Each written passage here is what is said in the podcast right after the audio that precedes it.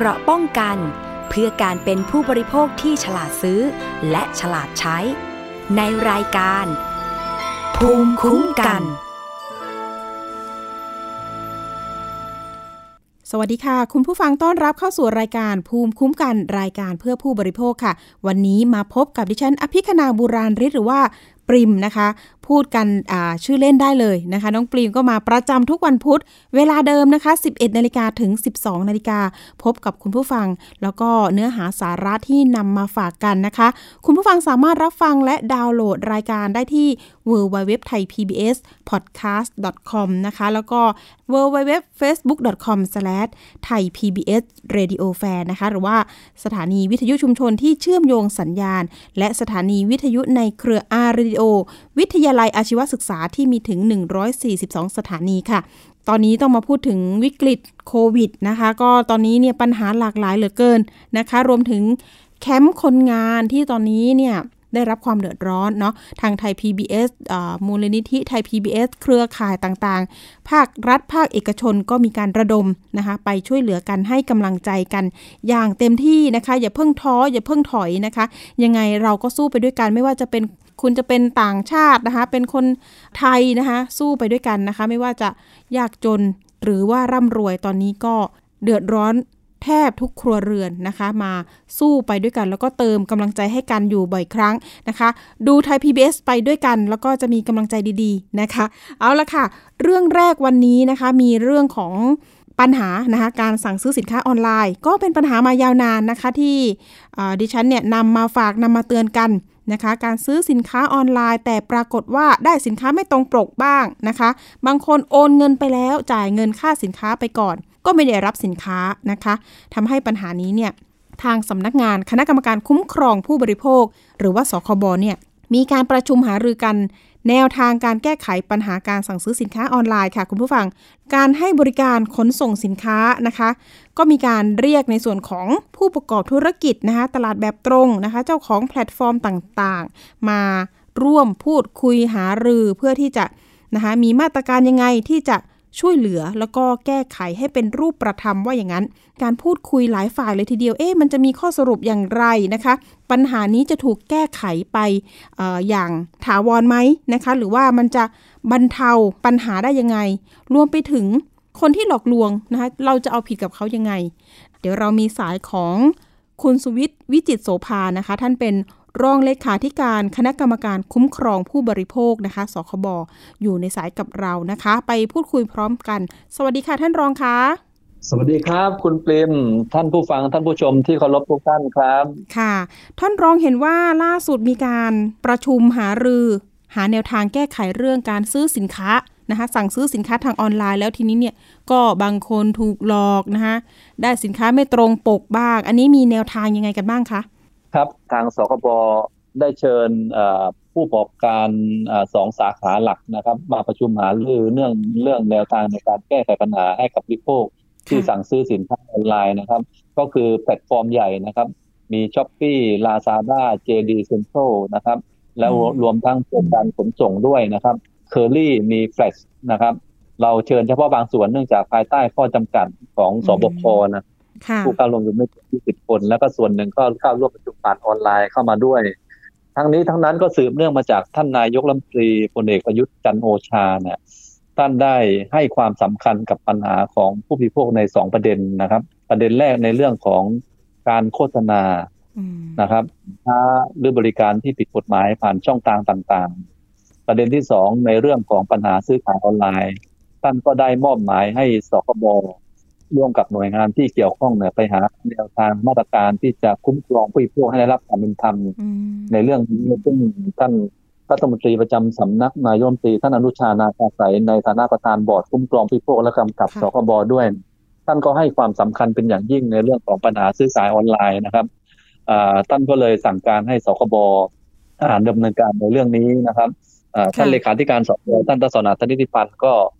ได้รับนโยบายที่จะเร่งรัดในการแก้ไขปัญหาให้กับผู้โภคซึ่งเราทำอยู่ประมาณสักสามสี่แนวทางนะครับ แนวทางแรกเราก็มีการประชาสัมพันธ์ให้กับผู้บริโภคผ่านช่องทาง OCPB Connect นะครับ OCPB Connect นะครับผ่านค่ะเว็บไซต์ของสบนะครับอืมรวมทั้งสื่อประชาสัมพันธ์ต่างๆ เพื่อให้ประชาชนเนี่ยได้รู้เท่าทันปัญหาของการซื้อขายออนไลน์ว่ามันมีอะไรบ้างค่ะ แนวทางที่สองเราก็ได้มีการลงพื้นที่เพื่อไปตรวจสอบสถานที่ผลิตสถานที่ขายอ่าสถานที่นำเข้า ซึ่งเป็นอ่าแหล่งแหล่งขนาดใหญ่ในการกระจายสินค้านะครับ คือเราไปถึงต้นตอเราไม่ได้ดูเฉพาะแพลตฟอร์มอย่างเดียวนะครับ อันนี้เราก็ดำเนินการไปแล้วบางส่วนแล้วนะครับ และก็จะดำเนินการอย่างต่อเนื่อง แนวทางที่สามก็คืออันนี้เราก็จะอ่าประชุมหารือทำความเข้าใจกับเจ้าของแพลตฟอร์ม นะครับ ซึ่งเป็นผู้ขายสินค้าออนไลน์ รวมทั้งผู้ขนส่ง และผู้ประกอบการที่เกี่ยวข้อง ซึ่งในวันเนี้ยเราทำในอ่าแนวทางนี้นะครับ แล้วก็ที่มีการประชุมเนี่ยก็จะทางสบก็จะสะท้อนให้เห็นปัญหาของผู้บริโภคที่มีการสั่งซื้อสินค้าออนไลน์นะครับ ว่ามันมีปัญหาอะไรบ้าง ซึ่งผมจะสรุปประเด็นปัญหาที่เกี่ยวกับการซื้อขายออนไลน์ ซึ่งอ่าประประเด็นปัญหาใหญ่ก็คือหนึ่งก็คือได้สินค้าไม่ตรงปกค่ะนะครับ สองก็คือสินค้ามันไม่มีคุณภาพมาตรฐานอ่าไม่มีมาตรฐานมกอันนี้กรณีที่สินค้าที่อ่าจะต้องมีมาตรฐานมกนะครับอ่าสามก็คือประเด็นปัญหาในเรื่องของการอ่าคืนสินค้าเนี่ย การคืนสินค้าเนี่ยเอ่อมีการคืนสินค้าล่าช้าคืนเงินล่าช้า ซึ่งอันนี้มันมีเป็นกฎหมายเลยนะครับ คุณค่ะพิมว่ากรณีที่ผู้บริโภคสั่งซื้อสินค้าออนไลน์แล้ว นะครับ ไม่พอใจเนี่ย ภายในเจ็ดวัน มีสิทธิ์ที่จะคืนสินค้าได้นะครับอืมีสิทธิ์ที่จะคืนสินค้าอ่าไปยังผู้ขายได้ อันเนี้ยค่ะและผู้ขายมีหน้าที่ที่จะต้องคืนเงินเต็มจำนวนตามที่ซื้อไปให้กับผู้บริโภคซึ่งเป็นผู้ซื้อค่ะอันนี้เขียนเอาไว้ชัดเจนในมาตรา 33 ของพระราชบัญญัติขายตรงและตลาดแบบตรงปี 2545อืมนะครับเขียนชัดซึ่งเจนซึ่งก็มีแล้วก็มานานแล้วใช่ไหมคะท่านรอง หรืออะมีว่มาตั้งแต่ปี 2545 แล้วครับอ่าแต่ว่าค่ะประเด็นเนี้ยทางแพลตฟอร์มใหญ่นะครับ รวมทั้งผู้ประกอบธุรกิจตลาดแบบตรง ตลาดแบบตรงก็คือการซื้อขายออนไลน์นั่นแหละนะเราก็ซักซ้อมทำความเข้าใจเขาก็เขาก็อ่ามีการปฏิบัติตามนี้อยู่ แต่ว่าเป็นการเน้นย้ำทั้งนี้ทั้งนั้นเพราะอะไรครับ เพราะว่าแพลตฟอร์มใหญ่สามแพลตฟอร์มที่ผมกล่าวถึงเนี่ยค่ะเขามีคู่ค้าที่มาทำการค้าขายในแพลตฟอร์มอืมนะครับของซาด้าเจดีเซ็นทรัลตรงเนี้ยค่ะ รวมทั้งผู้ประกอบขายตรงอื่นเนี่ยเขามีคู่อย่างเอ่อในช้อปปี้เนี่ยเขามีคู่ค้าอยู่ประมาณเก้าแสนลายโอ้โหเก้าแสนเยอะแล้วมีของลาซาด้าเนี่ยมีคู่ค้าประมาณสามแสนห้ารวมทั้ง GD Central เนี่ยก็จะมีคู่ค้าอยู่ประมาณประมาณแสนเหมือนกัน เพราะฉะนั้นเนี่ยตรงนี้เองเนี่ยเราก็สื่อสารกับเขาซึ่งเราก็มีการสื่อสาร แต่ว่ามีการเน้นย้ำว่าหนึ่งนะครับ ในการคัดกรองอา ผู้ขายคัดกรองสินค้าเข้าสู่ระบบแพลตฟอร์มก่อนที่จะถึงมือผู้บริโภคเนี่ยคุณต้องเพิ่มมาตรการในการอ่าคัดกรองนะครับ ทั้งตัวผู้ขายทั้งตัวสินค้า ให้เข้มงวดขึ้นอืมทั้งนี้เนื่องจากอะไรครับ เพราะว่าผู้คู่ค้าทั้งหลายเนี่ยของแพลตฟอร์มใหญ่เหล่านั้นน่ะเอ่อมันมีจำนวนมาก แล้วก็มีรายเล็กรายย่อยเยอะกรค่ะอบกฎระเบียบสื่อสารข้อมูลก็เน้นไปในเรื่องของการตลาด เน้นไปที่จะขายสินค้าให้ได้ ทั้งทั้งที่บางที เป็นการสื่อสารข้อมูลไม่ตรงสินค้าไม่มีคุณภาพ และมาลดอ่าลดแลกแจกแถมต่างๆ เพื่อดึงดูดใจผู้บริโภคเนี่ยปัญหาตรงเนี้ยค่ะมันทำให้ผู้บริโภคเองเนี่ยได้สินค้าไม่ตรงปก เพราะงั้นตรงเนี้ยเราก็ย้ำไปในเรื่องหนึ่งก็คือ ก็ต้องมีการคัดกรองผู้ขายและคัดกรองตัวสินค้า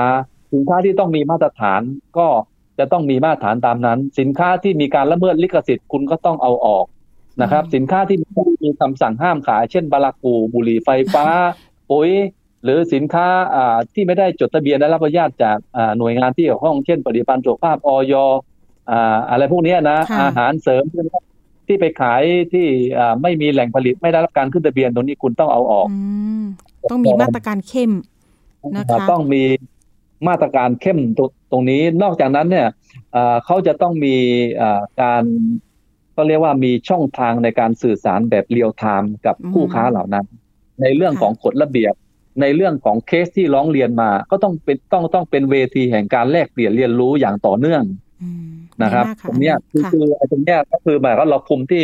ต้นตอใหญ่ เวลาเราสั่งซื้อสินค้าผ่านช้อปปี้ลาซาด้าเจดีเซ็นทรัลหรือผู้ประกอบธุรกิจอื่น ๆนะครับเอ่อเราต้องเข้าใจว่าเอ่อ ปัญหาในพวกเนี้ยมันจะต้องเกิดขึ้นนะครับ มันต้องเกิดขึ้นเพราะเพราะเพราะงั้นเนี่ยเราต้องพยายามที่จะให้ผู้ประกอบการที่เป็นคู่ค้ารายเล็กรายย่อยต่างๆเนี่ยให้ความสำคัญกับกรอบกฎระเบียบ แล้วก็ปัญหาที่เกิดขึ้นกับผู้บริโภคค่ะนะครับ อันนี้เราก็มีการเน้นย้ำที่สำคัญก็คือว่าผู้ค้าเหล่านั้นเนี่ยบางทีเวลาผู้บริโภคขอคืนสินค้าภายในเจ็ดวันเนี่ยเขาบอกว่าสินค้ายังไม่ได้มีปัญหา ไม่ให้คืนอย่างเนี้ยต้องเน้นย้ำแต่ว่าทางช้อ ปปี้ลาซาด้าเจดีนช่วงนี้เขาจะให้ความร่วมมือเป็นอย่างดี แล้วก็มีการปฏิบัติที่ตรงนี้อยู่แล้วนะครับ แต่ว่าเป็นการเน้นย้ำนะครับ เป็นการเน้นย้ำแต่ว่าเราไปเน้นย้ำในเรื่องของเอ่อการสื่อสารข้อมูลที่มันไม่ตรงปก บางกรณีนะครับมีทำเอ่อธุรกรรมกันผ่านแพลตฟอร์มใหญ่นะครับ แต่ว่าเขาดึงลากเข้าไปทำการซื้อขายนอกแพลตฟอร์มอ๋อเป็นเพราะอะไรครับเพราะว่าเอ่อ ถ้าไปทำการซื้อขายคุยกันส่วนตัวเขาบอกเดี๋ยวจะมีลดแลกแจกแถมโอ้โหลดราคาเยอะเลยอ่าอะไรอย่างนี้ครับปัญหาตรงนี้ทำให้ผู้ผู้บริโภคเองก็ลากไปทำการทำค่ะธุรกรรมซื้อกันในไลน์ส่วนตัวในเฟซส่วนตัว WhatsApp ส่วนตัวตรงเนี้ย ซึ่งทางแพลตฟอร์มใหญ่ตรงเนี้ยเขาเขาก็จะประกาศไว้ชัดเจนแล้วถ้าซื้อขายนอกแพลตฟอร์มก็ไม่รับผิดชอบค่ะเพราะฉะนั้นตรงเนี้ยเตือนต่างๆเราบอกมันต้องมีคำเตือนที่เป็น alert เป็นข้อความที่ชัดเจนเห็นได้อ่าเด่นชัด พวกใช่ได้ใช่รู้ทั้งหมดนะครับ ค่ะ เท่าที่เจอคือออ่าอย่างนี้แล้วแหละค่ะ ไปแอดไลน์ส่วนตัวแล้วโอนกันบัญชีส่วนตัวกันเลยค่ะ คุณผู้ฟัง ใช่ไหมใช่ครัคะบท่านรอง ถูกต้องครับถูกต้ท่าอนงรองครับแล้วทีนี้นิดนึงเอ่อตอนนี้เนี่ยถ้าดูในแพลตฟอร์มต่างๆ ที่เอ่อสินค้าที่นิยมตอนนี้จะเป็นหน้ากากอนามัยที่บอกว่าอ้างว่ามาจากเกาหลีมาจากจีน อันนี้เราจะตรวจสอบมาตรฐานยังไงได้บ้างว่ามันโอใส่ไปแล้วมันจะ หนาสี่ชั้นจริงไหมสามชั้นจริงไหมอะไรเงี้ยค่ะ อันนี้คุยกับทางอันนี้แพลตฟอร์มยังไงได้บ้างคะอันนี้ต้องต้องบอกแล้วคุณต้องต้องมีมาตรการในการคัดกรองสินค้านะครับ แต่ว่าในการตรวจสอบแหล่งที่มาเนี่ย บางกรณีก็ไม่ใช่ทำได้ง่ายนะครับสำหรับผู้บริโภคเนี่ยเพราะฉะนั้นเขาจะมักมักจะอ้างแหล่งแหล่งที่มาที่ดูน่าเชื่อถือต่างๆ เช่นมาจากอเมริกามาจากอ่าโอเค ถ้าเป็นหน้ากากอนามัยมาจากเกาหลีมาจากอะไรพวกเนี้ย ซึ่งซึ่งอ่าแท้จริงแล้วเนี่ยบางทีอาจจะผลิตในประเทศนั่นแหละครับแต่เป็นค่ะการพูดคุยเพื่อให้ทางผู้บริโภคเนี่ยมีความเชื่อมั่นอืมเพราะงั้นการตรวจสอบที่ตรงเนี้ยคือคือถ้าตรวจสอบในเบื้องต้นเราก็ตรวจสอบต้นน้ำก็คือให้ทางแพลตฟอร์มตรงเนี้ยคัดกรองสินค้าที่ถูกกฎหมายก่อน ได้มาตรฐาน แต่ว่าคือสินค้าอ่าหน้ากากอนามัยเนี่ย คือหน้ากากผ้าก็สามารถใช้ใช้ได้ในระดับหนึ่งอะนะแต่ว่าถ้าเป็นมาตรฐานต้องเป็นหน้ากากอนามัยจริง ๆ ที่ผ่านการขึ้นทะเบียนจากสำนักงานข้ามการอาหารและยานะครับ เพราะงั้นนี่คือเราเราก็ฝากประเด็นในส่วนนี้ แต่ว่าถ้าในรายละเอียดอันนี้ก็สามารถสอบถามจากทางออยได้นะครับค่ะถ้าลองอีกประเด็นหนึ่งค่ะเเรื่องการขนส่งสินค้า อย่างเช่นรถเนาะมาส่งที่บ้าน ไม่ว่าจะเป็นบริษัทอะไรเนี่ย มันมีที่เคยเป็นข่าวที่บอกว่าผู้ผู้บริโภคต้องการแกะดูของก่อน แต่ทีนี้คนส่งของบอกว่าไม่ได้ต้องจ่ายเงินก่อนนะคะ อันนี้เนี่ยมันเป็นปัญหายัใหไงญ่คดีรับคุณปิมค่ะ เป็นปัญหาใหญ่ที่เราหยิบยกขึ้นมาเป็นอืมลำดับต้นๆสำหรับผู้ประกอบการขนส่งเลยค่ะว่าผู้บริโภคก็ต้องการที่จะแกะสินค้า เพราะงั้นเอ่อประเด็นนี้เราก็พยายามที่จะให้อ่าผู้ประกอบการขนส่งเนี่ย ให้สิทธิผู้บริโภคในการแกะสินค้าก่อนเพราะอะไรครับ เพราะว่าเขาเขาจะมีมาตรการของเขาเป็นกฎเหล็กไว้ว่า ต้องชำระเงินก่อนมนะครับ ต้องชำระเงินก่อน ทีนี้พอชำระเงินแล้วปรากฏว่ามันได้สินค้าไม่ตรงปก ของแจกไอ้ของแถมก็ไม่ได้ แล้วได้สินค้าเอ่อมันไม่มันไม่ตรงเลยอย่างกรณีของแผงเซลลูล่านะครับเมื่อก่อนอ๋อเขาเขาขายเป็นแพ็กเกจว่าถ้าซื้อสามแถมสามปรากฏว่าพอผู้บริโภคสั่งซื้อแล้วปรากฏว่าไม่ได้ของแถมและของที่ส่งมาให้ก็เป็นของขนาดเล็กมาก ใช้งานไม่ได้ขนาดบัตรก็ไม่ตรงตามที่โฆษณาตามที่สื่อสารเอาไว้ค่ะ เนี่ยตรงตรงเนี้ยเขาเขาก็เลยรับข้อมูลไปปรึกษากับผู้บริหารอีกทีอืมในประเด็นนี้ยังไม่เคาะนะครับอ๋อยังไม่เคาะอันนี้ในว่าในในประเด็นแรกนะครับ ในประเด็นแรก ประเด็นสองเนี่ยเราก็บอกว่า บางทีนะครับ การจ่าหน้าซองไปถึงอ่าออเดอร์ซึ่งเป็นลูกค้าเป็นผู้บริโภคเนี่ย ปรากฏว่าจ่าหน้าซองไม่ชัดเจนเป็นชื่อเล่นนะครับ ที่อยู่ก็บางทีระบุไปคลุมเครือนะครับ แล้วก็หมายเลขโทรศัพท์ก็ติดต่อไม่ได้ ตรงนี้เองเราก็ขอความร่วมมือว่า เราขอให้ทางอ่าบริษัทขนส่งเนี่ยเป็นเซ็นเตอร์เป็นผู้ประสานกับอ่าสคบที่จะให้ความร่วมมือนะครับ ว่าประเด็นปัญหาตรงเนี้ยคุณต้องระบุให้ชัดเจนว่าผู้ขายคือใคร ที่ตั้งอยู่ที่ไหนอ๋อหมายเลขโทรศัพท์ หมายเลขอะไรค่ะแล้วสามารถติดต่อได้นะฮะอันเนี้ยเพราะว่าทางผู้ประกอบการขนส่งบางรายเนี่ย เขาเองเท่าที่เราทราบข้อมูลเนี่ยเขาก็เหมือนกับเป็นผู้ประกอบการค้าขายร่วมกับผู้ประกอบการรายอื่นด้วยอืมแต่เวลาเราขอสอบถามข้อมูลเนี่ยมักจะไม่ได้รับคำตอบที่อ๋อชัดเจนค่ะเวลาเราจะไปแก้ไขปัญหาเพื่อที่จะให้คืนสินค้ามันก็ทำยากอ๋อนะครับ มันก็ทำยากและบางกรณีก็มีสมมติว่าอ่าคุณเตรียมสั่งซื้อสินค้าแล้วมันไม่ตรงตามคุณสมบัติก็สั่งก็คืนไป บางกรณีก็ไปเปลี่ยนสติกเกอร์ที่จ่าหน้าซองไปถึงลูกค้าที่ขอคืนอะ ก็ไปส่งไปให้ลูกค้ารายอื่นต่อไปแบบนี้อีกก็มีนะครับค่ะอันเนี้ยที่ที่เราลงพื้นที่ตามนโยบายของท่านรัฐมนตรีอนุชานาคาใสยเนี่ยท่านให้ความสำคัญมากค่ะลงพื้นที่กับสคบท่านบอกว่าถ้าผิดกฎหมายท่านดำเนินคดีตามกฎหมายอย่างเฉียบขาดนะครับ ขอให้สคบดำเนินคดีทั้งทางแพ่งทางอาญาตรงนี้ให้เฉียบขาดเลย อันนี้ก็เพื่อที่จะไม่ให้เป็นเยี่ยงอย่างกับผู้ค้าอื่นๆที่ไม่สุจริต หรือตั้งใจมาหลอกผู้บริโภคนะครับค่ะประเด็นนี้ผมผมเน้นเน้นย้ำนิดนึงครับสำหรับผู้บริโภคเนี่ย ถ้าสั่งซื้อสินค้าผ่านแพลตฟอร์มที่เป็นของต่างประเทศนะครับ หรือผ่านโซเชียลมีเดียที่ไม่ได้จดทะเบียนเนี่ยตรงนี้มีความเสี่ยงสูงนะครับ มีความเสี่ยงสูงที่อืมโอนเงินไปแล้วไม่ได้รับสินค้า แล้วเมื่อมาร้องเรียนแล้วจะตามตัวได้บางทีก็ยากนะครับอ๋ออันนี้นะครับที่ผมอยากจะเน้นย้ำมากเลยนะครับ ต้องบอกว่าต้องสั่งซื้อสินค้าจาก แพลตฟอร์มที่น่าเชื่อถือ และใช่ได้รับการจดทะเบียนเป็นธุรกิจตลาดแบบตรงกับสคบนะครับ อันนี้เราสามารถตรวจสอบได้ใน OCPP Connect ในเว็บไซต์ของสคบนะครับอืมก็สามารถตรวจสอบได้เลยบริษัทที่ค่ะได้รับการจดทะเบียนเป็นธุรกิจตลาดแบบตรงก็ดีเป็น e-commerce กับเอ่อกระทรวงพาณิชย์ก็ดีตรงนี้เราสามารถตรวจสอบได้อ่านะครับอย่าเพิ่งเชื่อโฆษณารุ่นแรกแจกแถมนะครับ ใช่ แล้วโอนเงินไปก่อนนี่ก็อันตรายนะคะ ท่านรองนะคะ โอกาสที่นะใช่ครับเอ่อ ไม่ได้สินค้าใช่ครับอืใช่ครับมแล้วถูคบกรณีอย่างนี้โไปก่ค่ะหนึ่งแต่ค่ะถ้าชำระปลายทางก็มีอีกแบบหนึ่งนะครับค่ะแต่ชำระปลายทางได้สินค้าแน่จะตรงหรือไม่ตรงได้สินค้าตรงปกหรือไม่ อันนี้เขาอีกเรื่องหนึ่งซึ่งก็มีปัญหาในส่วนนี้อยู่พอสมควรเหมือนกันครับค่ะชำระปลายทาง เอาละแล้วทีนี้เรื่องนี้เนี่ยท่านลองคิดว่าอะเรามีมาตรการร่วมกันละ นะคะน่าจะมีทางออกครับที่ดีนะคะท่านลองอยากจะฝากครับถึงทางผู้บริโภคยังไงในเรื่องของการซื้อสินค้าออนไลน์ให้มีภูมิคุ้มกันนะคะ เป็นการป้องกันตัวเองให้ได้มากที่สุดอะค่ะท่านรองเออเนี่ยเป็นคำถามที่ดีมาก ๆ เลยหนึ่งก็คือว่าให้ผู้บริโภครู้เท่าทันปัญหา ให้รู้ว่าการซื้อสินค้าออนไลน์เนี่ย มันมีความเสี่ยง แต่เราบริหารความเสี่ยงคือสร้างภูมิคุ้มกันให้กับตัวเองได้หนึ่ง ก็คือต้องซื้อจากแพลตฟอร์มหรือช่องทางที่น่าเชื่อถือ และได้รับการจดทะเบียนจากสคบหรือจากกระทรวงพาณิชย์นะครับสคบก็คือจดทะเบียนธุรกิจตลาดตรงอ่าถ้ากระทรวงพาณิชย์เขาจด e-commerce ก็คือขายออนไลน์เหมือนกันนะครับค่ะพอผ่านการนั้นไปแล้วประการที่สองเนี่ยต้องตรวจสอบอาเงื่อนไขในเรื่องของราคาในเรื่องของคุณภาพสินค้านะครับ เงื่อนไขต่างๆ ที่เขาอ่าประกาศโฆษณาเชิญชวนเนี่ยท่านอย่าเชื่อว่าเป็นอย่างนั้นจริงนะจนกว่าจะตรวจสอบ บางทีพระผู้บริโภคบางรายก็อาจจะไปรีวิว ดูรีวิว ดูปัญหา ดูว่าตัวอ่าผู้ขายเนี่ยมีตัวตนที่ชัดเจนหรือไม่อืมอย่างไรค่ะแล้วถ้าเกิดว่าเป็นแพลตฟอร์มหรือเว็บไซต์ในต่างประเทศเนี่ยให้ตั้งข้อสังเกตเลยว่า ถ้าโอนไปโอนเงินไปแล้ว มันอาจจะหนึ่งได้สินค้าไม่ตรง สินค้าที่ไม่มีคุณภาพ แล้วก็ บางทีเนี่ยโอนเงินไปแล้วหายแวบไปเลยนะครับ สินค้าไม่มานะอันนี้ค่ะต้องเสียเงินไปเปล่าๆนะครับค่ะอย่าไปโอนเอ่อนอกแพลตฟอร์มด้วยนะคะ ท่านรองถูกท่านรองต้คะบแล้วมีการถูต้ช่องทางช่องทางที่จะให้ผู้บริโภคนะคะ ติดต่อสื่อสารหรือมีเบาะแสยังไง ร้องเรียนหรือว่า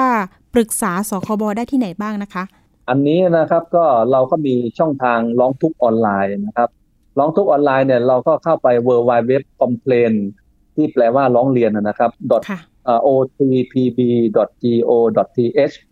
w w w complain c o m p l a i n ocpb.go.th อันนี้ค่ะหรือว่าใช้เอ่อ search ไปที่ Google ก็ได้ครับค่ะว่าระบบร้องทุกข์ผู้บริโภคอ่ามัมันจะขึ้นมาเลยแล้วก็ท่านก็คีย์เลขบัตรประชาชน 13 หลักนะครับอืมก็ก็จะได้พัสดุมาก็กรอกข้อมูลร้องอืมออนไลน์ได้เลยเพียงแต่ว่าระบุข้อมูลอ่าข้อเท็จจริงให้ชัดเจนนะครับ มีหลักฐานอะไรต่างๆ ก็แนบมากับค่ะในในในไฟล์ข้อมูลที่ร้องเรียนได้เลยนะครับค่ะหรือจะปรึกษาสายด่วนก็หนึ่งหนึ่งหกหกนะครับ อันนี้ก็สามารถปรึกษาได้ด้วยร้องเรียนได้ด้วย แต่ว่าแนะนำว่าถ้าร้องผ่านระบบออนไลน์ ระบบอ่าระบบร้องทุกข์ออนไลน์เนี่ยก็จะสะดวกนะครับสะดวกสามารถที่จะแนบแนบเอกสารได้สะดวก แล้วก็เราบริการ อ่า 24 ชั่วโมงเลยนะครับโอ้โหค่ะ ดีเลย24ชั่วโมงนะเพราะงั้นตรงนี้เน้นย้ำว่านโยบายของอ่าท่านนายกรัฐมนตรีพลเอกประยุทธ์จันทร์โอชา วันนี้ท่านก็พูดในที่ประชุมครมย้ำอีกครั้งหนึ่ง นโยบายของท่านอนุชานาคาสายในการที่จะแก้ไขปัญหาให้ผู้บริโภคในการอืมจัดซื้อสินค่ะถือว่าเป็นเป็นเรื่องสำคัญแล้วก็ให้สคบแล้วก็หน่วยงานที่เกี่ยวข้องเนี่ยไปดำเนินการให้เป็นรูปธรรมตรงนี้ค่ะสคบรับนโยบายตรงนี้เราก็มีการพูดคุยในวันนี้อ่า นะครับก็ก็คิดว่ามีความชัดเจนมากขึ้นที่จะแก้ไขปัญหาในเชิงป้องกัน แต่ทั้งนี้ทั้งนั้นเนี่ยผู้บริโภคก็ต้องรู้เท่าทัน แล้วต้องศึกษาข้อมูลแล้วก็ต้องสั่งซื้อสินค้าผ่านแพลตฟอร์มที่น่าเชื่อถือ ซึ่งค่ะถ้าน่าเชื่อถือและถ้ามีปัญหาก็ร้องเรียนเข้ามาสคบสามารถตามตัวได้ สามารถกำกับได้ คือถ้าสั่งซื้อสินค้าผ่านแพลตฟอร์มที่น่าเชื่อถือ และจดทะเบียนกับสคบเนี่ยอันนี้ประมาณเอ่อ80%เราสามารถอืมแก้ไขผลิตครับ ค่ะ โอ้โห รอไม่นานด้วยใช่ไหมคะท่านรองนะคะใช่ครับเอาละค่ะ ยุคนี้ก็ต้องป้องกันโควิด -19 ด้วยเนาะ เรื่องของพัสดุออนไลน์ ความปลอดภัยถูกต้องจากครับโควิด -19 ก็จะมีมาตรการอีกส่วนหนึ่งใช่ไหมคะท่านรอง ใช่ใช่อันนี่ผมผมก็ได้ฝากกับทางผู้ประกอบการขนส่งแล้วนะครับ ท่านปลัดสำนักนายกรัฐมนตรีท่านดรธีรพัฒน์ประยุรสิทธิ์ท่านได้ฝากเอาไว้ด้วยเหมือนกันคือท่านก็ให้ความสำคัญกับปัญหาซื้อขายออนไลน์ แล้วก็ท่านพูดในในประเด็นในเรื่องของความสะอาด ความปลอดภัยค่ะมาตรการโควิด แล้วก็ บางทีขับรถเอ่อฝ่าฝืนกฎจราจรอะย้อนสอนบ้างอะไรบ้าง ผมก็ฝากไปแล้วเหมือนกันนะครับ ค่ะคุณคุณเคยเคยเห็นหรือเปล่าครับ ที่ขับรถเคยค่ะ เคยเห็นอยู่ย้อนสอนนะครับค่ะ บ่อยค่ะก็ฝากไปด้วยเหมือนกันก็จริงๆเป็นห่วงนะคะรับ ค่ะ เป็นห่วงเป็นห่วงด้วย แล้วก็เพื่อนร่วมทางด้วยก็อาจจะเกิดอันตรายนะคะ วันนี้ขอบคุณนะคะ เกี่ยวกับคำแนะนำนะคะ ดีๆ จากท่านรองเลขาธิการคณะกรรมการคุ้มครองผู้บริโภคสคบนั่นเอง คุณสุวิทย์วิจิตรโสภานะคะ วันนี้ขอบคุณมากๆนะคะ ท่านรอง ยินดีครับยินดีครับค่ะคุณคุณเดี๋ยวโอกาสหน้านะคะขอบณมากรับเดี๋ยวโอกาสหน้ายินดีขอสัมภาษณ์ครับใหม่นะคะ ข้อแนะนำดีได้ๆให้กับครับผู้บริโภคค่ะ วันนี้ขอบคุณมากค่ะ สวัสดีค่ะครับขอบขอบพระคุณครับ สวัสดีครับค่ะ ท่านรองก็ให้ข้อมูลนะคะมากมายเหลือเกิน ภูมิคุ้มกันนะคะอยู่ที่ตัวเรานะเราก็อย่าลืมนะคะ อย่างที่ท่านรองแนะนำไปนะคะ ก็ต้องตรวจสอบก่อนรวมถึงอย่าเพิ่งโอนเงินไปนะให้กับทาง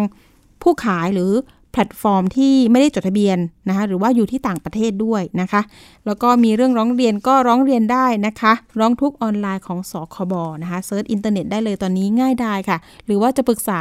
สายด่วนกับเจ้าหน้าที่ก็ได้ 1166 นะคะอะไปเรื่องต่อไปเรื่องนี้ก็อยากจะมาเตือนภัยกันเหมือนกันนะคะ ตอนนี้กำลังเป็นกระแสกันเลยคอปพอออกมาเตือนนะคะ คนที่ตั้งใจเสี่ยงติดโควิด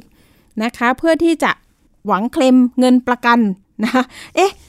อันนี้มันยังไงอะถ้าจงใจแบบนี้นะคะ หวังเงินประกันเนี่ย มันจะมีโทษไหมนะคะ ช่อฉนไหมทุจริตไหมนะคะ แล้วจะได้เงินประกันหรอ อ่า เดี๋ยวเรามาดูข้อมูลกันก่อนนะคะ มีรายงานนะคะ กรณีที่มีผู้ใช้ Facebook รายหนึ่ง โพสต์ว่าอ่ามีการเอาตัวเองเนี่ย ไปติดโควิด แล้วเบิกเคลมประกันภัยโควิด กับบริษัทประกันภัยนะคะ โอ้โห กลายเป็นดราม่ากันเลยทีเดียวว่า โอ้จริงเหรอ แล้วมันมีเคสแบบนี้เหรอนะคะ เดี๋ยวเราจะมีสายของผู้ที่จะมาแนะนำเรานะคะว่า เออมันเคยมีเคสไหมนะคะ จริงหรือเปล่านะคะ เรื่องนี้เนี่ยก็ร้อนไปถึงนะทางสำนักงานคณะกรรมการกำกับและส่งเสริมการประกอบธุรกิจประกันภัยหรือว่าคอปพนี่เลยค่ะที่อยู่นะคะเป็นเพื่อนนะคะให้คำแนะนำในเรื่องนี้อย่างดีในช่วงโควิด -19 แบบนี้ที่ระบาดมารอบ 3 ก็ว่าได้ทุกคนเนี่ยโหอาจจะแห่ไปทำประกันภัยกันนะคะ แต่ว่าเอ๊ะ เจอจ่ายจบจริงหรือเปล่า อันนี้ก็เคยเป็นประเด็นมาละ แต่ตอนนี้อะเอาตัวไปเสี่ยงดีกว่าจะได้เงินนะคะหลักแสนหลักหมื่น หลักเท่าไหร่ โหจะมีคนกล้าเสี่ยงขนาดนั้นเลยเหรอนะคะ ก็ดิฉันไม่กล้า ดิฉันกลัวนะคะ เดี๋ยวเราไปพูดคุยกับ คุณชนะพลมหาวงศ์นะคะ ท่านเป็นรองเลขาธิการด้านกฎหมายคดี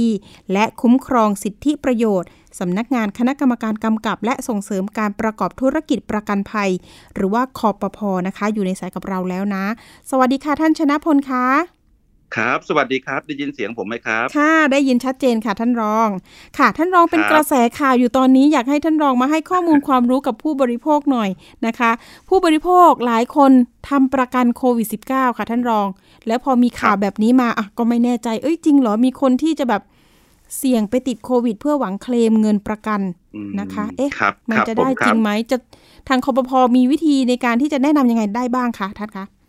ครับ ครับขอบคุณมากครับ สวัสดีท่านผู้ดำเนินรายการ แล้วก็ท่านผู้เอ่อรับฟังอยู่นะครับครับ ก็ต้องต้องเอ่อเป็นข่าวใหญ่เลยนะครับสองสามวันที่ผ่านค่ะมาก็ฮือฮากันนะครับ ก็ค่ะที่มีข่าวว่ามีการไปโพสต์เกี่ยวกับว่าผู้เอาประกันภัยนะ ที่มีการเอาตัวเข้าไปติดเชื้อโควิดมเพื่อเพื่อที่จะเคลมกับบริษัทนะครับค่ะอันนี้ก็ทางทางสำนักงานพอพอเอง ทางภาคอุตสาหกรรมประกันภัยเองเนี่ยนะครับ ได้ได้ตรวจสอบข้อมูลนะฮะ การเคลมต่างๆ แล้ว เรื่องนี้ยังยังไม่มาปียังไม่มีปรากฏตามตามข้อเท็จจริงที่เป็นข่าวนะครับอืมเพียงแต่ว่าไม่แน่ใจว่าข่าวที่เกิดขึ้นมานั้นน่ะเอ่อด้วยด้วยความเจตนาอย่างไรก็แล้วแต่นะครับค่ะก็สำนักงานคอพอร่วมกับสมาคมนะฮะเอ่อประกันชีวิตไทย สมาคมประกันวินาศภัยไทยก็ได้มีการแจ้งเตือนนะฮะอืมให้ให้ให้ประชาชนได้รับทราบข้อเท็จจริงต่างๆนะฮะค่ะแล้วก็ให้ให้เอ่อระมัดระวัง การกระทำต่างๆนะครับ เพราะว่าระบบของการประกันภัยนั้นนะฮะเป็นเป็นเป็นระบบที่ดีในการบริหารความเสี่ยงต่างๆ ให้กับประชาชนในทุกภัยที่สามารถที่จะซื้อประกันภัยได้นะครับ ก็เป็นการบริหารความเสี่ยงที่ดี แต่ก็ต้องอยู่อยู่อยู่ในหลักใหญ่ที่สุดของระบบประกันภัยก็คือ การสุดจริตใจต่อกันอย่างยิ่งนะครับ เพราะฉะนั้นจากการกระทำที่ไม่ไม่สุดจริต หรือการที่จะเอาตัว เข้าไปเพื่อให้เกิดภัยเองโดยจงใจหรือประมาทเลินเล่ออย่างร้ายแรงอะไรก็แล้วค่ะแต่พวกนี้นะฮะก็ถือว่าไม่สุดจริตแล้วก็จะมีผลตามกฎหมายนะครับอืมกรมธรรม์ก็จะไม่คุ้มครองบริษัทก็อาจจะปฏิเสธการจ่ายได้นะครับท่านจากรองกรณีดังกล่าวค่ะครับครับผมอะเชิญค่ะท่านรองครับ จากกรณีดังกล่าวค่ะที่ที่เกิดขึ้นเนี่ยนะฮะถ้า ถ้าเป็นจริงนะครับ ถ้าเป็นจริงนะฮะค่ะผลมันจะมีอยู่สามสี่ประการในในในช่วงนี้ฮะ อันนี้ก็คงเป็นเรื่องของการประกันโควิด เนี่ยนะฮะก็ที่จริงระบบของการสุจริตเนี่ย เป็นใช้กับระบบประกันภัยในทุกประเภทเลยนะครับ ประกันอืมชีวิตประกันรถยนต์ทุกประเภทหมดเลยนะครับทีนี้กลับมาที่ประกันโควิด ถ้ามีการกระทำตามที่เป็นข่าวนั้นเกิดขึ้นจริงๆนะครับผลของมันสามสี่ประการดังนี้นะครับ คือหนึ่งเนี่ยผู้ทำประกันภัยเองอาจจะอ่า ได้รับผลร้ายจากจากเชื้อโควิดเนี่ยฮะค่ะมันจะไม่ได้แค่เงินประกันหรอกฮะอาจจะทำให้เกิดอันตรายถึงชีวิตได้อะนะครับอ่าใช่ค่ะแล้วก็สองนะฮะเอ่อบริษัทประกันภัยเนี่ยเขาก็อ้างข้อกฎหมายความไม่สุจริตของผู้เอาประกันภัยเนี่ยเขาเขาไม่จ่ายได้นะครับ แล้วก็สามเนี่ยเอ่อผู้กระทำเนี่ยเอ่ออาจไม่ไม่ไม่ได้ค่าสินไหมด้วยอาจจะต้องถูก ดำเนินคดีฐานช่อโกงประกันภัยตามพระราชบัญญัติประกันชีวิต และก็พระราชพระราชบัญญัติประกันวินาศภัยด้วยนะครับค่ะแล้วก็สี่เนี่ยผลของมันเนี่ยอันนี้หนักเลยฮะมันจะเป็นภาระแก่บุคลากรทางการแพทย์ทางพยาบาล ทางรัฐบาลหน่วยงานที่เกี่ยวข้องเขาก็ต่อสู้แล้วก็ช่วยเหลืออืมผู้ที่ติดเยอะอยู่แล้วนะฮะใช่ถ้าค่ะถ้ามีใครไปไปไปทำอย่างนี้อีกเนี่ย มันก็เพิ่มเพิ่มแย่เลยภาระให้ค่ะ ใช่ฮะแย่เลยนะคตรัอบนนี้ไม่ครัมีบก็เตียงด้วยก็ค่ะค่ะถูกไม่มีถูกเตียงนะรักษาเพราะนะคะ คุณผู้ฟังตอนนี้ถ้าเกิดว่าใครครับติดนะคะใช่ค่ะเพราะฉะนั้นจึงจึงจึงขอบอกผมผมผมผมเชื่อว่าประชาชนผู้สุจริตทั้งหลายนี่คงไม่มีใครกระทำคงจะไปเสี่ยงอย่างนั้นนะอืมก็อยากเรียนข้อมูลให้นิดนึงว่าค่ะเดิมเนี่ยที่ที่จะมีทำลักษณะนั้น ผมเข้าใจว่ากรมธรรม์เอ่อรุ่นแรก ๆ ที่เราขายเมื่อปีก่อนเนี่ยฮะเขาจะมีเลือกเจอจ่ายแล้วก็จบอะไรทำนองเนี้ยฮะอืมก็จะมีความคุ้มครองสูงนิดนึง ประมาณประมาณหนึ่งแสนบาท100,000อะไรบาททำนองเนี้ยตนะอนนี้ประมาณเท่าไหร่ถ้าคะทำท่านรอง วงเงินประกันอ่าอันนี้ค่ะอันนี้ผมผมยังไม่ทราบข้อมูลอืมแต่ว่าเอ่อไอ้กรมธรรม์ประเภทที่ที่เจอจ่ายจบเนี่ย ผมเข้าใจว่าปัจจุบันเนี่ยแทบจะไม่มีขายแล้วนะฮะอ๋อหรือมีก็จำนวนเงินเอาประกันก็อยู่ประมาณหมื่นสองหมื่นสามหมื่นอะไรประมาณเนี้ยอ๋อซึ่งซึ่งซึ่งไม่คุ้มกันอยู่แล้ว ก็ค่ะอาจจะค่ะเป็นเอ่อถ้าจะมีถ้าที่ที่เป็นข่าวเหมือนกับว่าได้เป็นเป็นแสนก็คือกรมธรรม์เดิมก็จะหมดอายุกันไปเยอะแล้วนะฮะ ซึ่งซึ่งเอ่อของใหม่ๆเนี่ยก็จะมีเรื่องของการรักษาพยาบาลแล้วก็เรื่องถึงขั้นวิกฤตอะไรต่างๆที่จะจ่ายได้นะครับ เพราะว่าเราเราก็เกรงในเรื่องพวกนี้เหมือนกันนะครับ ก็ก็อยากจะขอขอเตือนประชาชนนะครับว่า อย่าไปทำเลยฮะตามข่าวตามอะไรต่างๆ นั้นน่ะอืมผมก็ค่ะเชื่อว่าไม่คงไม่มีใครไปทำอะนะ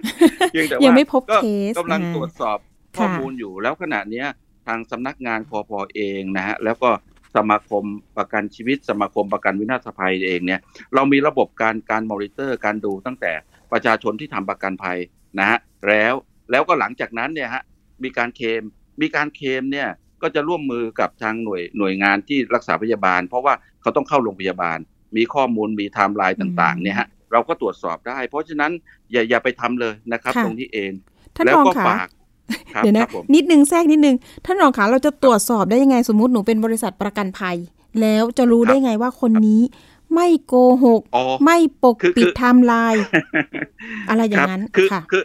ขณะนี้นะฮะขณะนี้เอ่อยิ่งยิ่งยิ่งโควิดนี่นะฮะถ้าใครติดใครอะไรปุ๊บเนี่ยมันมีข้อมูลอยู่หลายส่วนด้วยกันที่จะนำมาประกอบนะฮะแล้วก็ระบบเคลม ระบบพิจารณาสินไหมของบริษัทประกันภัยเนี่ยเขาก็มีมาตรฐาน แล้วโดยเฉพาะอย่างยิ่งนะฮะ ข้อมูลของผู้เอาประกันภัยทั้งหมดเนี่ยเรามีระบบการเก็บข้อมูลโดยใช้เลขเลขบัตรประจำตัวประชาชน สามารถที่จะดูได้เลย ว่าใครทำประกันกี่ฉบับ ใครเคมกี่ครั้งอะไรจำนองนี้ฮะเรามอนิเตอร์ได้หมดนะเพียงแต่ว่า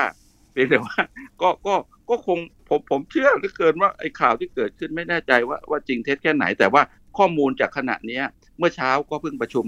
นะท่านเลขาธิการคอพอท่าน ดรสุทธิพลทวีชัยการ ท่านก็เป็นห่วงกังวล กลัวประชาชนจะไปอะไรฮะขาดความเชื่อมั่นอะไรต่างๆของนั้นนะฮะแล้วก็เกิดการทุจริตอะไรต่างๆพวกนี้ก็ควรไม่ควรจะเกิดขึ้นในระบบประกันภัยนะครับค่ะ แล้วก็ถ้า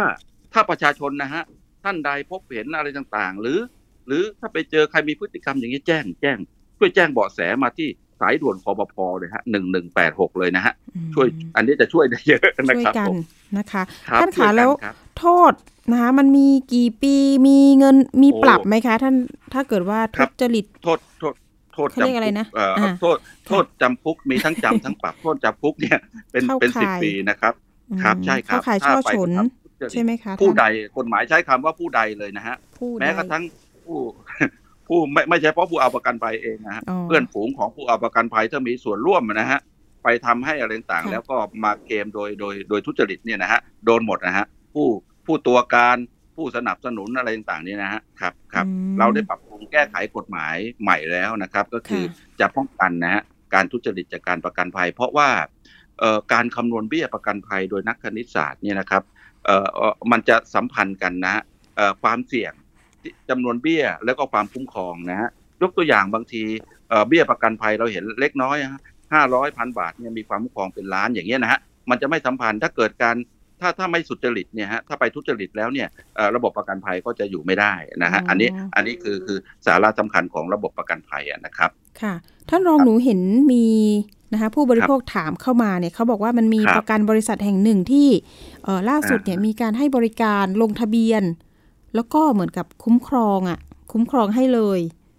อันนี้อันนี้ก็คือดูแล้วน่าจะน่าเชื่อถือหรือไม่ค่ะคือคือคืออย่างนี้ครับ ระบบทุกระบบเนี่ยยิ่งยิ่งยิ่งในช่วงของโควิดเนี่ยเราก็รักษาระยะห่างก็คงไม่ต้องไม่ต้องไปขอเอาประกันภัยที่บริษัทหรือไม่ต้องไปขอที่ตัวแทนในหน้า เราจะใช้ระบบทางทางทางอิเล็กทรอนิกส์เนี่ยฮะระบบอีต่างๆ พวกนี้นะฮะก็สามารถที่จะไปลงทะเบียนโดยใช้เลขบัตรประชาชนขอเอาประกันภัย บริษัทก็รับข้อมูลต่างๆ แล้วก็รับประกันภัย เดี๋ยวนี้เราก็ใช้ใช้ทางระบบไอทีกันเกือบทั้งหมดแล้วนะครับครับ ก็ก็ถ้า ถ้าฝากประชาชนไว้นิดนึงนะครับ ถ้าเห็นว่าบริษัทไหน หรือว่าเอ๊ะบริษัทนี่เป็นไปได้ไม่เชื่อถือตรวจสอบได้ที่คนมักงานคอปพอเลยนะฮะที่สายด่วนคอปพหนึ่งหนึ่งแปดหกหรือเราครับหรือเรามีสำนักงานคอพอเกือบทุกจังหวัดนะครับนะแล้วก็ที่กรุงเทพเราสามารถตรวจสอบข้อมูลได้ว่าที่เบอร์โทรศัพท์ที่ทำประกันภัยอะไรต่างถูกต้องไหมชัดเจนไหมอะไรต่างเนี้ย ตรวจสอบได้เลยครับนะค่ะค่ะ ท่านรองมีข้อมูลเกี่ยวกับเรื่องเว็บปลอมบ้างไหมคะ จะเตือนประชาชนยังไงดีต้องระมัดระวังเรื่องอะเว็บปลอมอาจจะปลอมมาเป็นบริษัทประกันภัยแบบอะฉันให้เธอฟรีนะ ลงทะเบียนกันอันนี้เคยเจอไหมคะท่านรอง ครับครับก็มีมีผมก็ทราบมีข่าวมีมีคนโทรมาถามเหมือนกันมาบอกเหมือนกัน ก็อยากอยากจะบอกประชาชนไว้อย่างนี้ว่า ด้วยช่องทางอะไรก็แล้วแต่นะครับปกติแล้วเนี่ย ถ้าเราคิดว่ามันมันมันไม่ค่อยจะถูกต้องหรือไม่ค่อยจะอะไรคือคืออย่างนี้ฮะเรามีทั้งระบบตัวแทนและในหน้า แล้วก็ทั้งเว็บไซต์ทั้งบริษัทประกันภัย คือประชาชนเนี่ยมีสิทธิ์ที่จะเลือกใช้ช่องทางต่างๆ ที่สะดวก แม้ทั้งแอปพลิเคชันต่างๆนะฮะก็ถ้าเราคิดว่าแอปไหน หรือว่าเว็บไซต์ไหน ดูแล้วไม่น่าเชื่อถือไม่น่าไว้วางใจอะไรต่างๆเนี่ยก็ตรวจสอบได้เลยนะครับอย่าอย่าตัวตรวจสอบก่อนได้เลยฮะนะฮะอันอันนี้ ประชาชนต้องต้องพึงระมัดระวังตัวเองด้วยบางทีสำนักงานคอพอเองเนี่ยก็ไม่อาจที่จะไปดูแลได้ได้ครอบคลุมทั้งหมดก็เผื่อจะมีคนที่ไม่สุจริตอะไรต่างมาทำตรงนี้ขึ้นได้นะแต่ว่าเท่าที่ดูแล้วเนี่ยนะฮะพวกที่ทำเว็บปลอมแอปปลอมต่างๆ เนี้ยไม่ไม่ไม่จะไม่ใช่เรื่องกฎหมายประกันภัยอย่างเดียวเขาอาจจะโดนกฎหมายในเรื่องของระบบอื่นอีกด้วยครับ ได้ค่ะ อันนี้ก็เป็นข้อมูลที่มาเตือนกันเนาะแล้วก็สร้างภูมิคุ้มกันนะคะระมัดระวังตรวจสอบก่อนก่อนที่จะนะคะทำอะไรไปนะคะ ตอนนี้ต้องคิดให้รอบคอบมาก ๆ เลยนะคะท่านรองค่ะ วันนี้ก็ขอบคุณนะคะสำหรับข้อมูลดีๆ แล้วก็คำแนะนำนะคะ จากทางท่านรองเลขาธิการด้านกฎหมายคดี แล้วก็ คุ้มครองสิทธิประโยชน์นะคะสำนักงานคณะกรรมการกำกับ และส่งเสริมการประกอบธุรกิจประกันภัย หรือว่าคอปพอที่จะอยู่เคียงข้างประชาชนในช่วงโควิดแบบนี้นะคะ ท่านรองชนะพลมหาวงวันนี้ขอบคุณมาก ๆ นะคะ ท่านรอง ยินดีครับ ถ้าเรื่องประกันภัยคิดอะไรไม่ออกนะถาม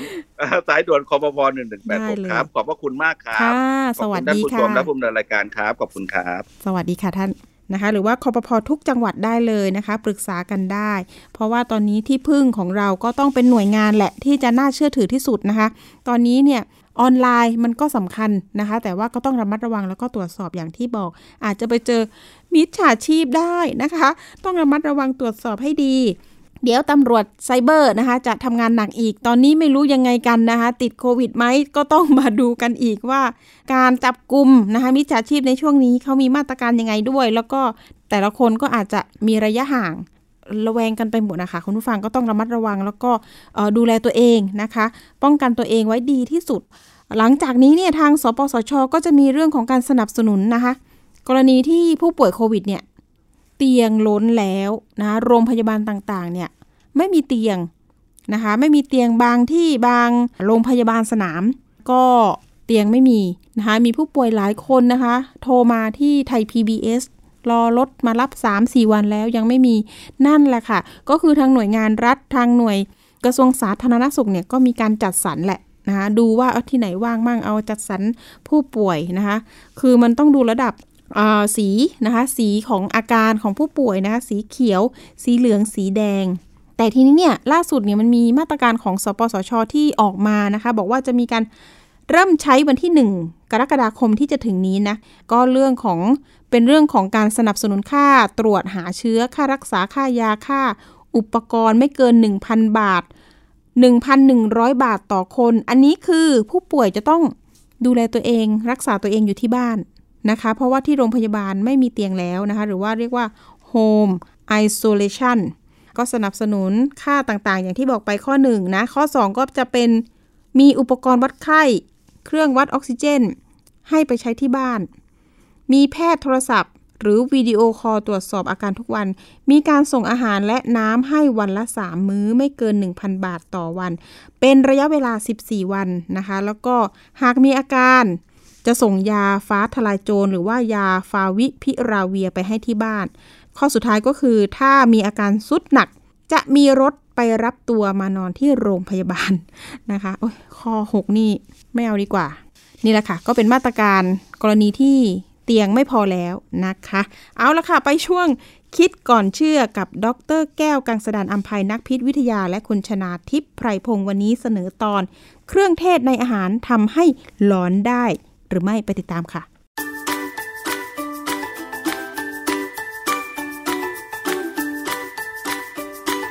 ช่วงคิดก่อนเชื่อ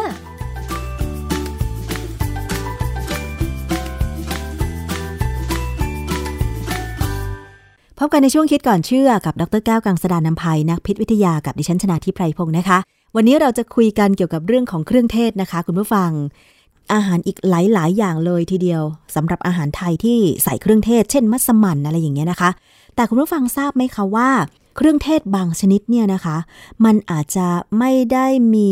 คุณประโยชน์แค่เป็นเครื่องเทศช่วยปรุงให้อาหารอร่อย แต่ว่ามันมีสารสำคัญในเครื่องเทศนั้นเนี่ยอาจจะทำให้เราหลอนได้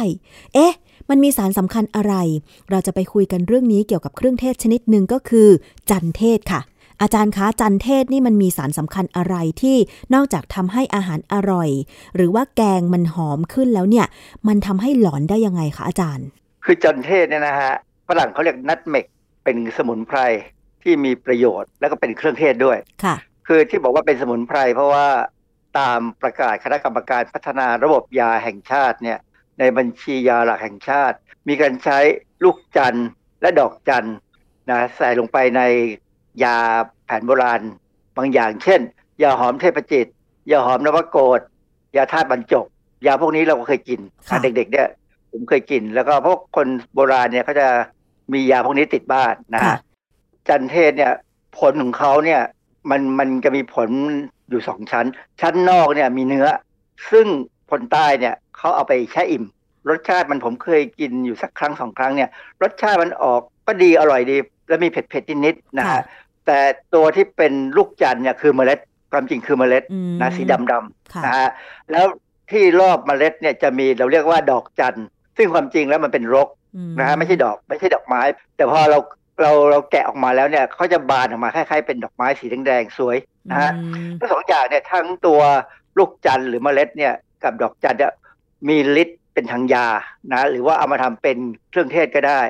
เออดอกจันทร์จะมีสีแดง เพราะฉะนั้นเขาก็อาจจะเอาไปผสมไปทำเป็นข้าวหมกไก่ก็ได้ มันจะมีสารที่ทำพอละลายแล้วเนี่ยออกสีเหลืองๆได้เหมือนกันนะฮะ ลูกจันหรือจันเทศเนี่ยลักษณะของมันเมื่อตากแห้งที่พร้อมจะนำมาบดหรือตำเพื่อผสมในเครื่องเทศใช้แกงแล้วเนี่ยนะคะก็คือมันจะมีลักษณะเป็นลูกก็ไม่กลมเท่าไหร่นะคะ เปลือกมันเนี่ยพอตากแห้งแล้วก็จะเป็นสีเหลืองเข้มจนถึงน้ำตาลเปลือกด้านนอกเนี่ยจะแข็งเวลาเราจะปรุงเนี่ยก็คือว่าต้องทุบเอาเปลือกแข็งๆออกก่อน แล้วถึงเอาเม็ดข้างในเนี่ยไปบด ให้มันละเอียดแล้วก็ไปผสมกับเครื่องเทศชนิดอื่นนะคะอาจารย์คะคราวนี้ที่น่าสนใจคือว่าในจันทน์เทศเนี่ยมีสารสำคัญชื่อ myristicin myristicin เนี่ยพอเรากินเข้าไปนะ มันจะถูกระบบเอนไซม์ในร่างกายเราเนี่ยเปลี่ยนไปเป็นอนุพันธ์ของยาบ้ายาบ้าเนี่ยเรารู้ว่าคือแอมเฟตามีนใช่ไหมใช่สารตัวที่ myristicin เปลี่ยนไปในชื่อสาม methoxy สี่ห้า methylenedioxyamphetamine หรือ MMDA ถ้าเราไป search ไปไปค้นคำว่า MMDA ใน Google เนี่ยจะมาเยอะแยะเลยนะ เพราะว่าฝรั่งนี่รู้จักดีกว่าเรานะฮะเพราะว่ามันก็เป็นพวกสารกลุ่มยาบ้านี่แหละที่ฝรั่งชอบซื้อมาเสพเหมือนกัน คนไทยเนี่ยเราเสพยาบ้า แต่ฝรั่งเนี่ยเสพ MMDA กันเยอะพอสมควรนะฮะ MMDA เนี่ยคือสารที่ถูกเปลี่ยนมาจาก myristicin อยู่ในผงจันทน์เทศ หรือเมล็ดของมันเนี่ยนะหรืออาจจะอยู่ในโลกด้วยเนี่ยนะคือสารตัวเนี้ยมีฤทธิ์คล้ายยาบ้า เพราะฉะนั้นถ้าใครได้รับมาก ๆ เราจะเกิดอาการหลอน ในใน u t u b e เนี่ยก็มีคลิปบางคลิปซึ่งมาจาก Tik t o อกเขาทดลองอะนะกินพวกเนี้ยเอาผสมกับไอ้ทำมิลเชคเขาไปซื้อเป็นขวดเล็กไม่ใหญ่นักนะนะคล้ายๆขวดพริกไทยที่บ้านเรามีขายเนี่ย เอาผงจันเทศใส่ลงไปทั้งหมดเลยห้าสิบกว่ากรัมค่ะแล้วเขาก็กินกัน พวกนี้กินแล้วก็จะเกิดอาการหลอนแล้วเนี่ยเขาก็คงมีความสุขมั้ง ที่อาจารย์บอกว่าเขามีคลิปให้ดูว่าเขาใช้ลูกจันทน์เทศมาบดเหรอคะ ประมาณ 50 กรัมเหรอคะ ที่เอาไปผสมน้ำหรือสารอย่างอื่น เพื่อให้มันมีลักษณะเป็นมิลเชคแล้วก็ดื่มเข้าไปเหรอคะอาจารย์เข้าไปซื้อผงจันทน์เทศที่เราใส่อาหารนี่แหละค่ะคืออย่างบ้านเราเนี่ย เขาขายโลหนึ่งประมาณพันกว่าบาทนิดหน่อยพันสองพันสามหรือว่าบางแห่งเนี่ยเขาใส่ไปในขวดเล็กๆเนี่ยสองร้อยกรัมเนี่ยร้อยเก้าบาทเอง เพราะฉะนั้นสองร้อยกรัมนี่ก็ทำมิลเชคที่เขากินกันให้ให้เมาเนี่ยได้ตั้งแปดกระปุกเขาใช้ blender ใช้ที่ปั่นเนี่ยปั่นกินกัน ผมกำลังพยายามหาข้อมูลว่าจันทน์เทศเนี่ยจัดเป็นยาเสพติดหรือเปล่าปรากฏว่ายังไม่ถูกจัด เนื่องจากว่ามันอยู่ในลักษณะของเครื่องเทศที่ใช้เป็นอาหารปรุงอาหารได้แล้วก็ขายกันทั่วไปนะค่ะ อาจารย์อธิบายอีกครั้งหนึ่งค่ะว่าสารที่เราได้มาจากลูกจันเทศ MMDA เนี่ยค่ะอาจารย์มันจะทำให้มีอาการเป็นยังไงคะ ถ้ากินเข้าไปในปริมาณหนึ่งซึ่งมากพอเนี่ยค่ะอาจารย์ คือพอเรากินแมริติซินเข้าไปแล้วเนี่ยร่างกายจะเปลี่ยนไปเป็น MMDA เนี่ยนะเออมีข้อมูลจากคลิปหนึ่งของ YouTube บอกว่า ถ้ากิน 5-10 กรัม อาการที่ออกมาเนี่ยเขาใช้คำว่าไลท์ นะไลท์ก็คือเบาบางเนี่ยนะอาการจะเหมือนกับเสพกัญชาเลย คงจะหลอนนะคงสบายสบายหัวเราะยิ้มได้อะนะแต่ถ้ากินเข้าไปมากหน่อยเช่น 10ถึง20 กรัมเนี่ยก็จะมีอาการที่เขาเรียกว่าปานกลางและมีเดียมแล้วมีเดียมของเขาเนี่ยคือ hallucinogenic distortion hallucinogenic distortion คือจิตวิปลาสมีความคิดที่คลาดเคลื่อนแล้ว เช่นบางคนเนี่ยเอาหญ้ามากินเป็นอาหารนะอันนี้เรียกว่าบ้าพอไหมบ้าแล้วนะ กิน 20ถึง30 กรัมเนี่ยอาการนี้เข้าขั้นสตรองมากแล้วรุนแรงแล้วเนี่ยก็มีอาการที่เรียกว่า delirium and dysphoria อันนี้เป็นศัพท์ทางแพทย์เนี่ยจะบอกว่าอาการนี้สมองจะทำงานบกพร่องกระทันหันเลยก็เกิดอาการสับสนค่ะกระวนกระวาย ความรู้สึกตัวเนี่ยมันจะเริ่มจะไม่มีแล้วความคิดความจำสมาธินี่เสียเลย จนถึงสุดท้ายเนี่ยจะเกิดอาการอ่อนเพลียระเหี่ยใจ คือเข้าขั้นอันตรายอันนี้ต้องส่งโรงพยาบาลนะค่ะ แต่ว่าถ้าบางคนเนี่ยกินมากขึ้น อย่างเช่นใน YouTube เนี่ยเขากินเกิน 30 กรัม ต่อครั้งเกิดเหรอาอการคะที่เรียกว่าต่อครั้งเลยใส่ลงไปในมิลค์เชคเนี่ยนะเกิดอาการที่เรียกว่าหนักหนาสาหัสเนี่ยคือ psychosis and fever คือ psychosis นี่คือ วิกลจริตอืมนะ fever นี่คือเป็นไข้ด้วยนะค่ะอาการที่อันตรายมากค่ะนะอาจารย์คือกินครั้งเดียวสมมุติว่าอยากจะลองอย่างเงี้ย กินผงลูกจันทร์สัก 50 กรัมอย่างเงี้ย แล้วมันจะมีอาการแบบบ้าอย่างที่อาจารย์บอกไหม เป็นดิแต่ว่าเรากินไม่ลงหรอก เพราะว่ามันรสชาติมันรุนแรงอะนะนั่นจัน่ะนเทสิศในยเวลาเขาทำในอาหารเนี่ยเขาใส่นิดเดียวใช่แต่ว่าที่เขากินได้เนี่ยเพราะเขาผสมกับมิลค์เชคแล้วใช้วิธีกรอกตัวเองอะกรอกปากอ๋อคือพยายามกินให้เร็วที่สุดที่จะเร็วได้เนยนะซึ่งมันมันเป็นความตั้งใจที่ผิดๆนะค่ะ ผมกำลังกังวลเนี่ยว่าความที่มันคลิปเนี่ยมันอยู่บน YouTube เนี่ยนะใคร ๆก็ดูได้เนี่ยก็อาจจะมีปัญหาได้เพราะฉะนั้นมันก็คงต้องระวัง เราอาจจะระวังพวกวัยรุ่นลำลำบาก แต่ว่าเด็กๆเล็ก ๆ เนี่ย อย่างน้อยเนี่ยเครื่องเทศตัวนี้ควรจะเก็บให้สูงให้พ้นมือเด็ก อาจารย์อย่างเราเนี่ยปกติดิฉันทำกับข้าวเนี่ยก็ต้องหาเครื่องปรุงเป็นส่วนผสมของอาหารอยู่ละ ก็คือไม่เคยได้ข้อมูลมาก่อนเลยว่า เครื่องเทศอย่างจันเทศเนี่ยนะคะ มันมีสารสำคัญที่คล้ายๆ กับยาบ้าด้วยแบบเนี้ย แล้วเราจะพอให้ความรู้กับประชาชนทั่วไปยังไงคะว่า จริง ๆ แล้วเนี่ยสารสำคัญในเครื่องเทศมันมันมีฤทธิ์ยังไงอะไรอย่างเงี้ยค่ะอาจารย์ คือ เราต้องพยายามบอกเด็กๆแม้กระทั่งผู้ใหญ่ก็ตามว่า อย่าทำอะไรที่แผลงมคือคนส่วนใหญ่เนี่ยที่มีปัญหาเรื่องของเกี่ยวกับจันเทศเนี่ย เป็นคนที่แผลงมคือชอบทำอะไรที่ประหลาด อยากจะลองดู คืออย่าลองในสิ่งที่ไม่ควรจะลองไม่จำเป็น คือจันเทศเนี่ยเป็นของที่มีประโยชน์นะเรากินเป็นอาหารนี่ได้ประโยชน์และจริง ๆ เนี่ยจันเทศเนี่ยมีสารไมลิติซินเนี่ยซึ่งเป็นสารที่มีประโยชน์มากนะมีการศึกษาพอสมควรเลยว่าสารตัวนี้เนี่ยน่าจะมี ฤทธิ์ในการฆ่าเซลล์มะเร็งได้ด้วยซ้ำคือในทางห้องปฏิบัติการเขาศึกษาเนี่ยพบว่า myristicin เนี่ยกระตุ้นให้ cytochrome c หลุดออกมาจากไมโตคอนเดรีย เรารู้ว่าไมโตคอนเดรียเนี่ยเป็นส่วนสำคัญในการสร้างพลังงานของเซลล์เราเนี่ยนะในไมโตคอนเดรียเนี่ยจะมี cytochrome c ซึ่งถ้ามันหลุดออกมานอกไมโตคอนเดรียมาอยู่ในส่วนอื่นของเซลล์เนี่ยมันจะมีการกระตุ้นให้เซลล์เนี่ยเริ่มฆ่าตัวตายเอง การฆ่าตัวตายแบบนี้เราเรียกว่าอ p ป p t o s i s เซลล์เนี่ยจะฆ่าตัวตายและหายไปเลย โดยเรามองไม่เห็นซาก จริง ๆ แล้วเนี่ยเขาบอกว่าเซลล์มะเร็งเนี่ยส่วนใหญ่เป็นเซลล์ที่ลืมการฆ่าตัวตายแบบอ p ป p t o s i s ดังนั้นเนี่ยถ้าเราได้สาร myristicin ใส่เข้าไปถึงเซลล์มะเร็งได้เนี่ยเซลล์มะเร็งจะฆ่าตัวตายเองได้ ก็เป็นการหยุดการเจริญของเซลล์มะเร็งได้ค่ะนะเป็นส่วนที่ดูดีค่ะนะ แต่ว่าอย่างนี้ myristicin เนี่ยก็มีงานวิจัยอีกบอกว่า มันสามารถยับยั้งเอนไซม์ cytochrome P450 กับเอนไซม์กลุ่ม monoamine oxidase เอนไซม์ทั้งสองกลุ่มเนี่ยเป็นเอนไซม์ที่สามารถที่เราจะใช้ในการกำจัดสารพิษ ในการกำจัดยาที่กินเข้าไป คือยายาเนี่ยนะเวลาเรากินเข้าไปแล้วเนี่ย พอได้ประโยชน์ครบเนี่ยเราจะต้องทำลายทิ้งค่ะยาจะอยู่ในร่างกายนานไม่ได้นะเอนไซม์ทั้งไซโตโครม P450 และ monoamine oxidase เนี่ยสามารถถูกยับยั้งได้ด้วยไมลิติซินค่ะดังนั้นถ้าเอนไซม์สองตัวนี้ถูกยับยั้งยาอะไรก็ตามที่เรากินเข้าไป แล้วมันต้องถูกทำลายด้วยเอนไซม์ทั้งสองกลุ่มเนี่ย ก็จะอยู่ในร่างกายนานเกินไปอ๋อ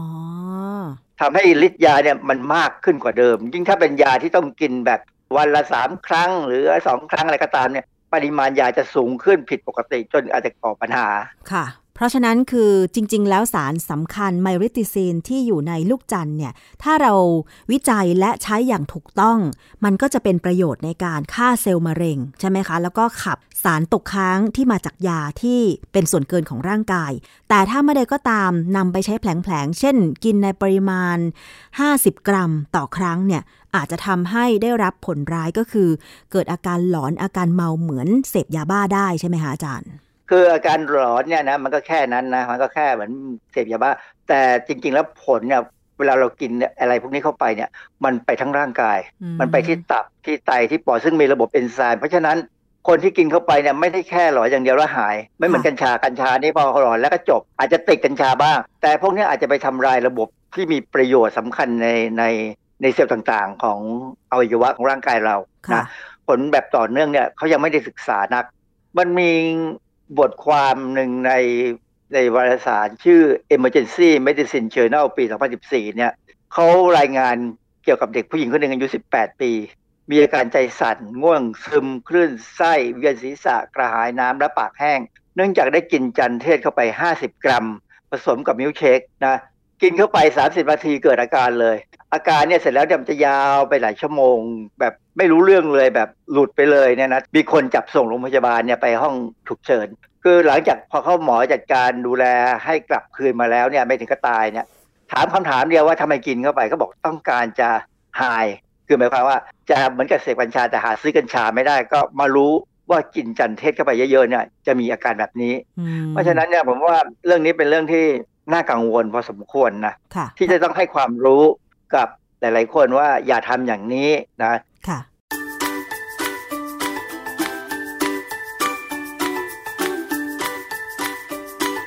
ช่วงคิดก่อนเชื่อ